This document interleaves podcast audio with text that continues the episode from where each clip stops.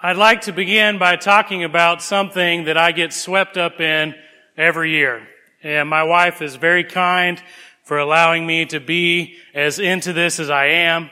And that's March Madness. And so some of you maybe like that, you know, Thursday, Friday, Saturday, Sunday, there are games, you know, every week, great time, sit on your couch, do some basketball, watch it. Good time.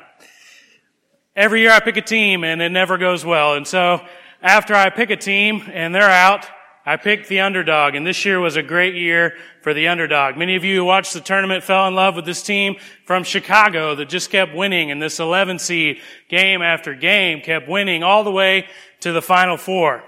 And there was something about this team in particular that I began to notice and the commentators and everything were picking up on this too. And that was the post game interviews. Every interview was almost the same. All the players, all the coach would almost give the same answer. And it was, we knew we were supposed to be here. We expect to win. We're surprised they made us an 11 seed. Every round. This winner's mentality. Everybody was telling them what they were doing was this big upset. But to them as the team, they knew that they were going to win and they knew that they were supposed to be there. If you will, go to the next slide. And I couldn't help but think throughout Wes's sermons about hope, about being committed to victory, if there was some kind of victory mindset that we're supposed to have as Christians. Is there a direct parallel between the winner's mindset that this team showed in the NCAA tournament? Definitely not. You could pick holes in this analogy all day. But at the same time, I think that there's a victory mindset that is important for us to catch a hold of as Christians. And in fact, it's the perspective that we're supposed to view life with each and every day. And so we're going to be looking this morning at what it means to live victoriously. And if you have your Bibles, if you'll open up to Colossians chapter 2, I'd like to read our text again as we begin this morning. Starting in verse 6. So then, just as you have received Christ Jesus as Lord, continue to live your lives in Him rooted and built up in him, strengthened in the faith as you were taught, overflowing with thankfulness. See to it that no one takes you captive through hollow and deceptive philosophy, which depends on human tradition and the elemental spiritual forces of this world rather than on Christ.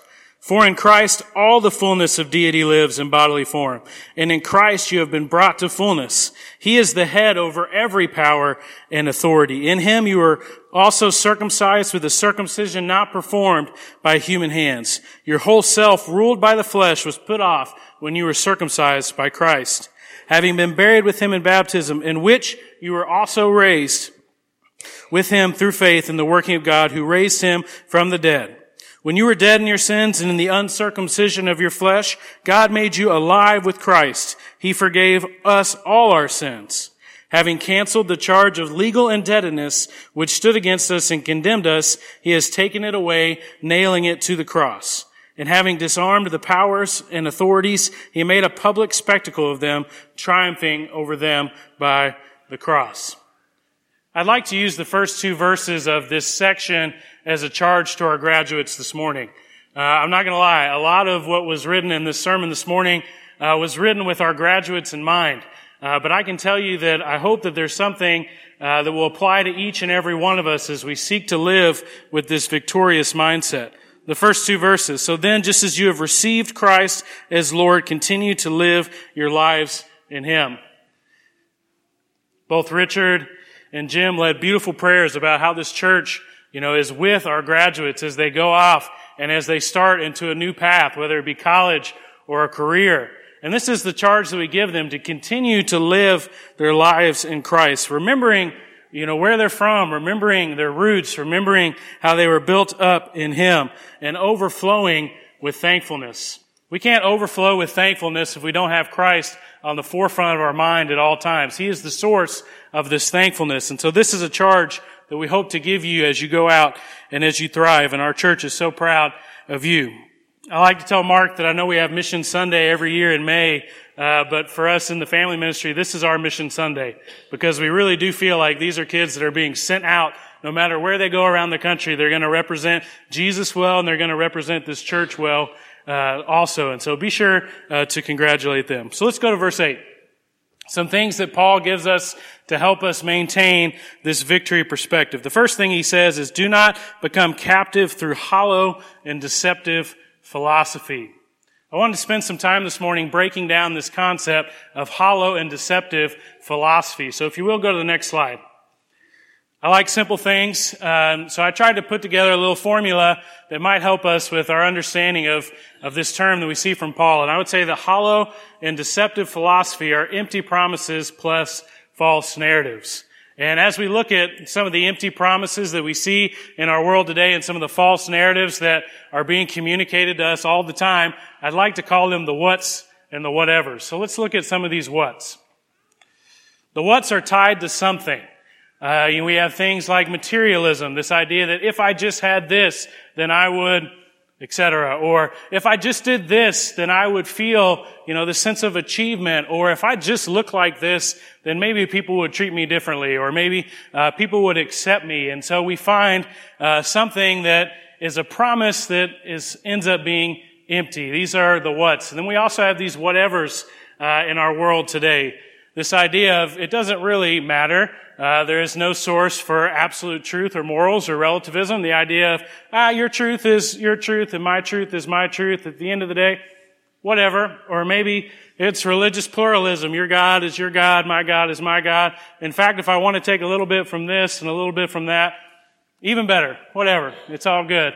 Or at the end, maybe it's just this chronic apathy, this whatever uh, in mindset, this not thinking about important things, staying at the surface level, just this continue, uh, this continual shallow living. And so each of us see these whats and these whatevers, and these lists could be so much longer each and every day. Maybe it's through the media, maybe it's in commercials, maybe it's in movies and television. We're bombarded with messages about what we should believe. And Paul tells us where these hollow and deceptive philosophies come from. He says that they come from human tradition and elemental spiritual forces of the world. And so I have three principles that I think will help us to recognize uh, these things around us. And the first is only God can satisfy our souls. This is something that we have to keep in front of us at all times. When things are being brought to us as a solution to a problem that we might have, or it's this desire that we have, we have to constantly be checking, is this desire, is this problem that I'm trying to fix, is my source of the solution God? Uh, one of the beautiful things about being uh, created beings is we have this relationship that can only be satisfied by our Creator. Peter Rollins describes this as a God-shaped hole, a type of void in every human being which remains unfilled until filled by God. We can try all we want to fill that void with other things, and ultimately, it's going to be empty. It's going to be hollow. Let's go to the next one. The second principle, godly values and behavior is rooted in godly narratives. We are shaped by our stories. In fact, our stories, once in place, determine much of our behavior without regard to their accuracy or helpfulness. Once these stories are storied in our minds, they stay there largely unchallenged until we die. And here's the main point. These narratives are often running and often ruining our lives. And that is why it's so crucial to get the right narratives. If we have the wrong perspective, if we have the wrong worldview, if we have the wrong you know, false narrative that, you know, finds its way into our minds, it's going to affect our values. It's going to affect our behavior. It's going to affect uh, our entire person. And so it's so crucial to always be seeking truth and recognizing truth uh, through Scripture and not being caught by these other narratives that we see. And the third principle is that idolatry isn't dead. Oftentimes when we picture idols, we might think towards ancient times. We might think about a culture that's different from ours.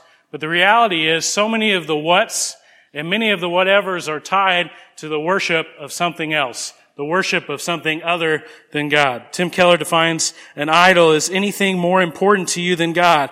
Anything that absorbs your heart and imagination more than God. Anything you seek to give you what only God can give.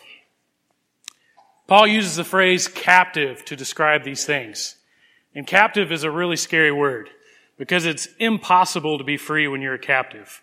It's impossible to experience freedom in Christ, the freedom that Christ desires for us when we're being held up by something else or when something else has our hearts and our minds. We're not able to think about God in the way that He desires. If you will, go to the next slide. The reality is worship is transformative. A person will worship something, have no doubt about that. That which dominates our imagination and our thoughts will determine our lives and our character. Therefore, it behooves us to be careful what we worship, for what we are worshiping, we are becoming. This is such a powerful thought. It's a really positive thought when we think about how our worship experience, uh, both here at church and in the world as we seek uh, to live our lives as these sacrifices of worship. You know, it's really cool to think that we can become more and more Christ-like through our worship. But the inverse is also true. When an idol gets a hold of us, it also shapes us. And sometimes it's really hard to notice how we're being shaped by something. And that's why it's so important to have Christian brothers and sisters that can point out to us the things that are shaping us, the things that are changing us, the things that are taking us further from the Christian walk that we desire. And so as we look, you know, at the things around us, as we evaluate the narratives, as we look at the promises, you know, we need to remember who God is and what He desires for us. So as we go back to our Colossians text, we're about to see that Christ offers us fullness over hollowness. If you will, go to the next slide. Verse 9 and 10. For in Christ all the fullness of deity lives in bodily form, and in Christ you have been brought to fullness. He is the head over every power and authority. The thing with false narratives and the thing with empty promises is we always think there's something that gives them legitimacy. You know, we don't recognize them as empty at the beginning. We think that there's some power or authority that's going to come through for us, that's going to give us what we desire. But here we see that Christ is the head over every power and authority. In Christ, the fullness of deity dwells, and He has given us this opportunity to be brought into fullness. Matthew 11, 28 through 30. Come to me, all who are weary and burdened, and I will give you rest. Take my yoke upon you and learn from me, for I am gentle and humble in heart, and you will find rest for your souls. For my yoke is easy and my burden is light. Wes has done an awesome job talking about hope and victory and talking about how hope is a, is a substantive thing. It's not this pie in the sky ordeal where everything is going to be exactly as we wanted and everything is going to go right each and every time in our Christian walk. In fact, you know, we know that the substance comes from being yoked to Christ. If you will, go to the next slide. I love the way John Ortberg says this. Easy is a soul word, not a circumstance word. The soul was not made for an easy life. The soul was made for an easy yoke. We're not promised that everything's going to be easy. In fact, it's quite the opposite. We're told that there are going to be challenges. But what we know is when we're yoked to Christ, that's where the easiness comes. And there's really no more powerful image than the yoke of being, you know, directly connected to Him, of walking step in step with Jesus, you know, being connected in such an intimate way. And that's the type of relationship that He desires for us. John 10, 10. The thief comes only to steal and kill and destroy. I have come that they may have life and life to the full. If it were only this easy, if we only saw it right next to each other like this verse. You know, we've got the thief, all these bad things, and we've got our relationship with Jesus, all these good things. And right here, when you just look at John 10, 10, it seems like a pretty easy decision. It seems like a pretty easy choice. You've got this fullness, or you've got all these bad things that come with the thief. But often in life, it's a little bit harder to tell. And we can get caught up uh, in our day-to-day walk by things that are from the thief. Many times we talk about the cost of discipleship. And there is a cost. There are things that we're called to sacrifice. There are things that we're called to give to the kingdom. But there's also an incredible cost of non-discipleship. And I think we don't talk about this enough. Uh, you know, the best life is the Christian life. The life of non-discipleship is not a fun life. It's not a pleasant life. In fact, it's filled with all these things that we are not intended to enjoy and experience. Non-discipleship costs abiding peace, a life penetrated throughout by love, faith that sees everything in light of God's overriding governance for good, hopefulness that stands firm in the most discouraging circumstances, power to do what is right and withstand the forces of evil. In short, it costs exactly the abundance of life Jesus said he came to bring. The cross-shaped yoke of Christ is, after all, an instrument of liberation to those who live with him. We've been offered freedom in Christ. And let's look at how Paul puts it in verse 11. In him you were also circumcised with a circumcision not performed by human hands. Your whole self, ruled by the flesh, was put off when you were circumcised with Christ. We've been given this covenant relationship that allows us to put off the things of the flesh. If you will, go to the next slide. The word flesh in Greek is the word sarx, and it literally refers to a life apart from God, trying to live on my own, living in a disconnected state, trying to be the end all be all for myself. It's a life of independence, not of dependence. Let's go to the next slide. But in verse 12, he gives us a way out from this independent life. He says, having been buried with him in baptism, in which you were also raised with him through your faith in the working of God who raised him from the dead. And we've been given life in Christ over life in the flesh. We could spend so much time here. We could spend so much time talking about how life in Christ is better than life in the flesh. But I'm going to stop because this is actually Wes's sermon for next week. Okay. So come back next week. We're going to be in Romans chapter 8. We're going to be talking about what living life in God is like. So come back for that. But verse 13, when you were dead in your sins and in the uncircumcision of your flesh, God made you alive with Christ. He forgave us all our sins, having canceled the charge of our legal indebtedness, which stood against us and condemned us. He has taken it away, nailing it to the cross. I don't like debt. Many of you don't either. If I haven't paid something off, it bugs me. It's like this cloud that's hanging over me. It's this something that, you know, I wish I could resolve. In fact, it, you know, takes up uh, an undue amount of my time thinking about this thing that's just hanging out there that I'd like to get rid of. And this is the debt of all debts that we have that God took away from us. He has removed our legal indebtedness. He has removed our sin. He has given us that liberation. And it tells us He nailed it to the cross. What a powerful image. What a powerful burden He has lifted off of us. And this is something that should be at the forefront of our minds each and every day as we seek to live victoriously. In your life groups today, we're going to be looking at a story of a person who was forgiven a whole lot and a person who was forgiven just a little. And we're going to see their interaction. And we're going to talk about how forgiveness makes such a difference in how we interact with other people. And the way that we're able to forgive is because we remember how much we've been forgiven. And then verse 15, which is one of my favorite verses. If you will go to the next slide. Verse 15, one of my favorite verses uh, in all of scripture says, and having disarmed the powers and authorities, he made a public spectacle of them, triumphing over them by the cross. I like to envision Paul writing this verse. I think this was a fun one to write. You know, as he thinks back uh, about this story, as he thinks back about all the things that Christ does for us, how he disarmed the powers and authorities, how he made a public spectacle of them. It's just such powerful language. It just shows us indeed how triumphant Christ was and how we get to experience that triumph as well. Chris and I had the privilege of being here Thursday night for Bill Antwine's memorial service. And it was truly a celebration of a life uh, well lived. And throughout the service, we kept hearing about Bill's life as an educator. It was something that he dedicated his life to. And, over and over, they were talking about how he served as a teacher, a principal, a superintendent. But then after that, you know, he retired and he couldn't stay away. So he came back and subbed some more because he loved kids and he loved being with them. But the thing that was so evident in the funeral was Bill didn't view himself as an educator. Bill just happened to educate. In fact, he was a minister in every classroom that he went to. He knew his job. His career might have been education, but he knew the job that he lived was to be a minister to each kid that came in his classroom. It was a really, really powerful service uh, to be a part of. And I share that story because I think that's the key to the victory mentality is taking whatever opportunities we're given and re-seeing them through the frame of what Jesus has done for us. It doesn't matter what your nine to five is. Each of us are called to be the ministers of the story of the cross. And so we're going to end with a passage from Second Corinthians that expresses this in such a powerful way. If you'll go uh, to the last group of slides. 2 Corinthians chapter 5, starting in verse 14. For Christ's love compels us because we are convinced that one died for all and therefore all died.